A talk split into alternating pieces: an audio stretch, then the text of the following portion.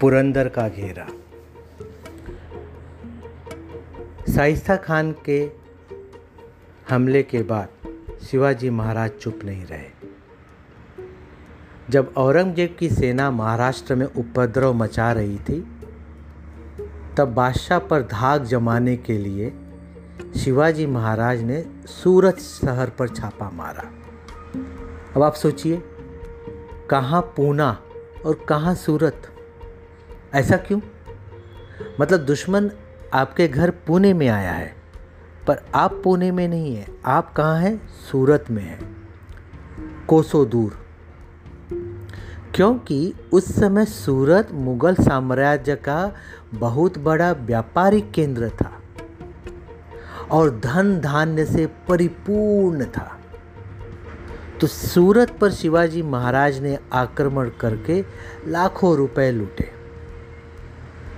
लेकिन सूरत पर आक्रमण करने पर भी शिवाजी महाराज ने अपनी नीति नहीं त्यागा। सूरत में चर्च थे, मस्जिद थे, पर शिवाजी महाराज ने चर्च अथवा मस्जिद को हाथ नहीं लगाया। महिलाओं को कष्ट नहीं पहुँचाया। ये था फ़र्क फिरंगी विदेशी ताकतों के तरीक़ों में और शिवाजी महाराज के हिंद भी स्वराज के तरीक़ों में। उनका ध्येय विदेशी ताकतों को बाहर निकालना था। प्रजा को, चाहे वो किसकी भी प्रजा हो, उनको कष्ट पहुंचाना नहीं। सूरत पर हुए इस आक्रमण से औरंगज़ेब को बहुत बड़ा धक्का भी लगा और वो चिढ़ भी गया, क्योंकि किसी ने उसके घर में घुसकर उसे मारा है। अब उसने कहा कि नहीं, ये पानी तो अब सर से ऊपर गुजर रहा है। उसने मराठों का अब राज्य नष्ट करने का निश्चय किया।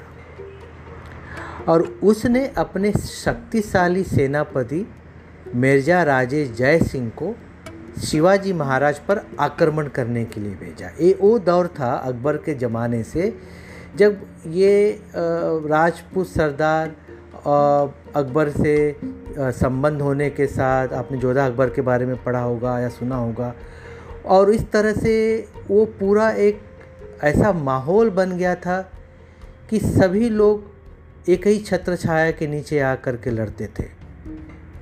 तो अगर कोई व्यक्ति देश की बात करता था, स्वराज्य की बात करता था, अपने हक की बात करता था तो वो सभी का दुश्मन हो जाता था। इन विदेशी ताकतों का नहीं बट उन विदेशी ताकतों के नीचे काम करने वाले अपने देशी राजाओं का भी दुश्मन बन जाता था। जैसे शिवाजी की कई कहानी में भी आपने पहले देखा ना? जावली का मोरा करे देशमुख कितने सारे हाँ? वो सब सुल्तान से लड़ने की जगह सुल्तान के कहने पर शिवाजी से लड़ रहे थे। धन्य हरे वो समय जब अपने ही अपनों के दुश्मन बन जाते हैं। खैर सेनापति मेजा राजे जयसिंह बड़ी सेना के साथ शिवाजी महाराज पर आक्रमण करने के लिए निकले। उनके साथ दिलेर खान नाम का एक विश्वसनीय सरदार भी भेजा गया। साथ में अपार धनराशि, गोला बारूद, रसद और बहुत बड़ी सेना जयसिंह और दिलेर खान इनके साथ दक्षिण में आ पहुँचे। स्वराज्य के लिए ये बहुत बड़ा संकट था। सूरत से लौटते ही शिवाजी महाराज को सन सोलह में कर्नाटक से एक और दुखद समाचार मिला। शिकार के समय शाहजी राज राजे दुर्घटनाग्रस्त हो गए थे और उनका निधन हो गया था। शिवाजी महाराज और जीजा माता पर दुखों का पहाड़ टूट पड़ा था। शिवाजी महाराज ने मातोश्री को सांत्वना दी और उन्हें इस दुख से उबार लिया। शिवाजी महाराज का पुरंदर किला, जो पुणे के पास था, बहुत ही भव्य और मज़बूत था।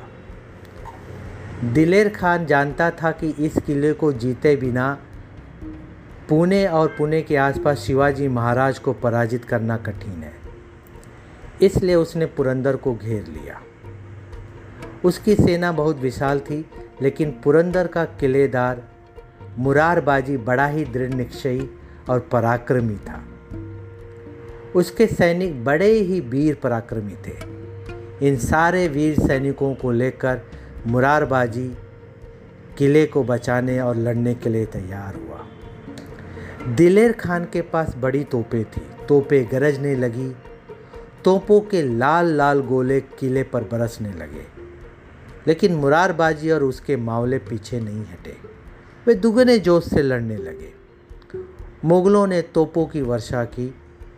दुर्ग का किले का बुर्ज ध्वस्त हो गया और मुगल मचान बना करके उसमें घुस आए।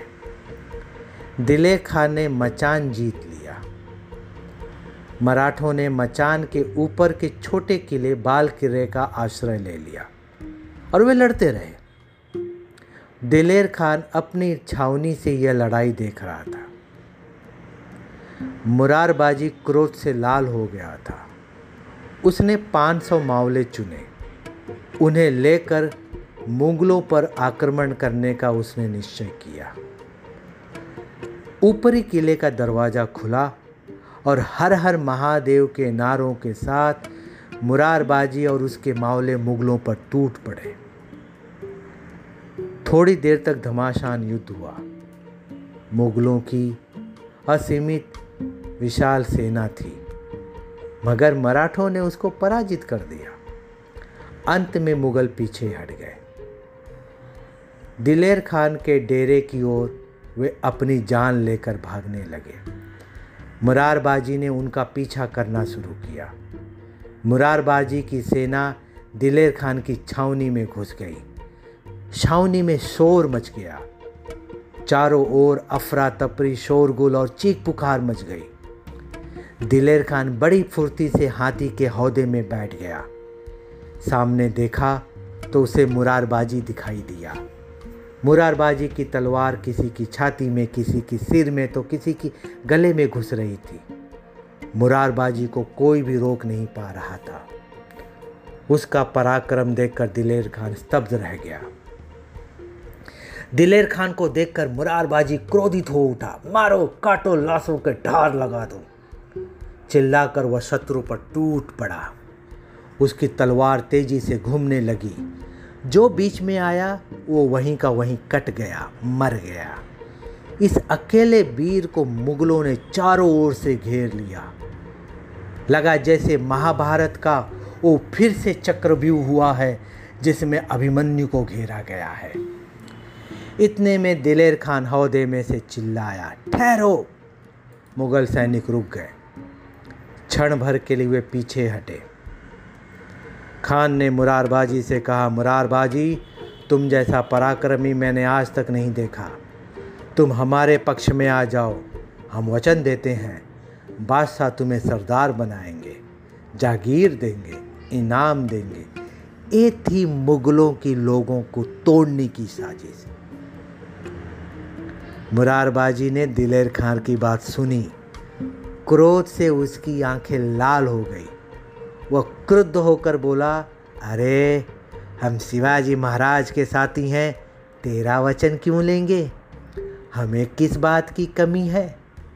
किसे चाहिए तुम्हारे बादशाह की जागीर?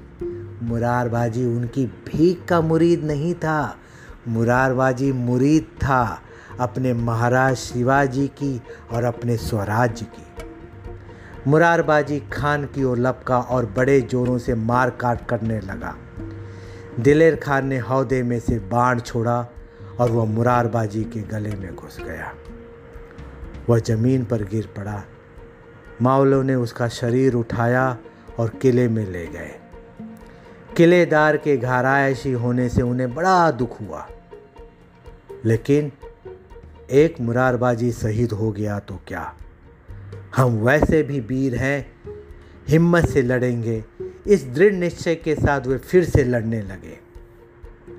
शिवाजी महाराज को जब ये समाचार मिला तो उन्हें बहुत दुख हुआ। उन्होंने सोचा कि एक एक किले पर एक एक वर्ष तक शत्रु के साथ लड़ा जा सकता है। परंतु अगर व्यर्थ में हमारे वीर मारे जाएँगे, यह शिवाजी महाराज नहीं चाहते थे। शिवाजी महाराज को पता था, एक मराठा, एक वीर मराठा दुश्मन के हज़ारों सैनिकों के बराबर है। शिवाजी महाराज इस हिंद भी स्वराज के स्तंभों को गिरते हुए नहीं देखना चाहते थे। फिर शिवाजी महाराज ने क्या किया? क्या उन्होंने समर्पण करना चाहा, लड़ाई बंद की या कुछ और किया?